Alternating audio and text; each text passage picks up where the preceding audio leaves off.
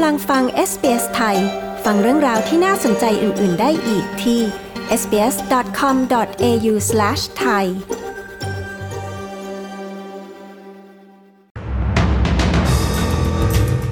วุฒิสมาชิกไพรส์กล่าวการล่าอาณานิคมมีผลเชิงบวกขณะรัฐมนตรีเบอร์นี่ไม่เห็นด้วย นายกรัฐมนตรีอัลบานิซีเผยแผนอนาคตด้านพลังงานของออสเตรเลีย ยอดผู้เสียชีวิตจากน้ำท่วมในลิเบียสูงกว่า 11,000 คน ติดตามสรุปข่าวรอบวันจาก SBS ไทย 15 กันยายน 2566 กับดิฉัน ปริสุทธ์สดใสค่ะ ผู้นำพักฝ่ายค้านปีเตอร์ดัตทันชื่นชมบุตรที่สมาชิกชาวพื้นเมืองผู้หนึ่งที่กล่าวว่าการล่าอาณานิคมมีผลเชิงบวก และเรียกร้องให้ชาวออสเตรเลียรับฟังความเห็นที่หลากหลาย เกี่ยวกับเรื่องคณะที่ปรึกษาเสียงชาวพื้นเมืองต่อรัฐสภา หรือ Voice to Parliament จัสซินตาไพรส์วุฒิสมาชิกพักร่วมเตือนว่า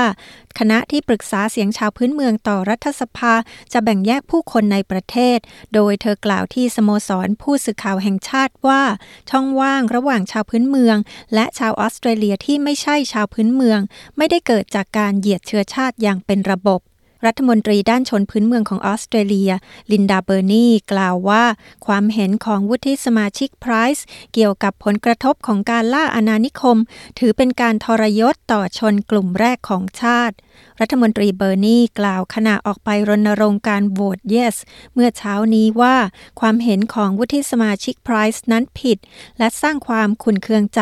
ให้แก่ผู้ที่ได้รับผลกระทบจากความอยุติธรรมในอดีต เช่น ชาวพื้นเมืองรุ่นที่ที่ถูกพรากไปจากครอบครัว นายกรัฐมนตรีแอนโทนีอัลบานิซีได้เผยวิสัยทัศน์ของเขาเกี่ยวกับอนาคตด้านพลังงานของออสเตรเลีย และสัญญาว่าจะเปลี่ยนมาใช้ทรัพยากรที่สะอาด ราคาไม่แพงและมีเสถียรภาพ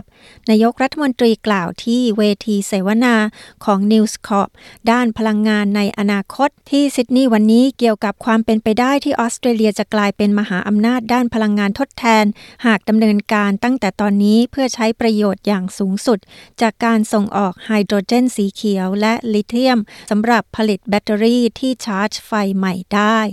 ทางการลิเบียกำลังเรียกร้องให้มีการสอบสวนว่าความล้มเหลวของมนุษย์ เป็นสาเหตุที่ทำให้มีผู้เสียชีวิตกว่า 11,000 ราย ในภัยพิบัติทางธรรมชาติที่เลวร้ายที่สุดในประวัติศาสตร์สมัยใหม่ของลิเบียหรือไม่ ทั้งนี้ประธานาธิบดีลิเบียได้ออกมายอมรับถึงปัญหา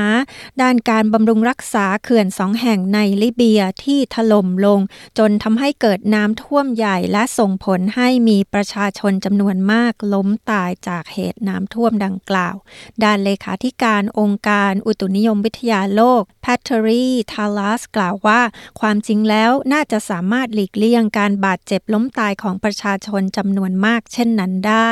ทั้งหมดนี้คือสรุปข่าวรอบวันจาก SBS ไทย สุขที่ 15 กันยายน พุทธศักราช 2566 ดิฉัน ปริสุทธ์สดใส รายงานค่ะ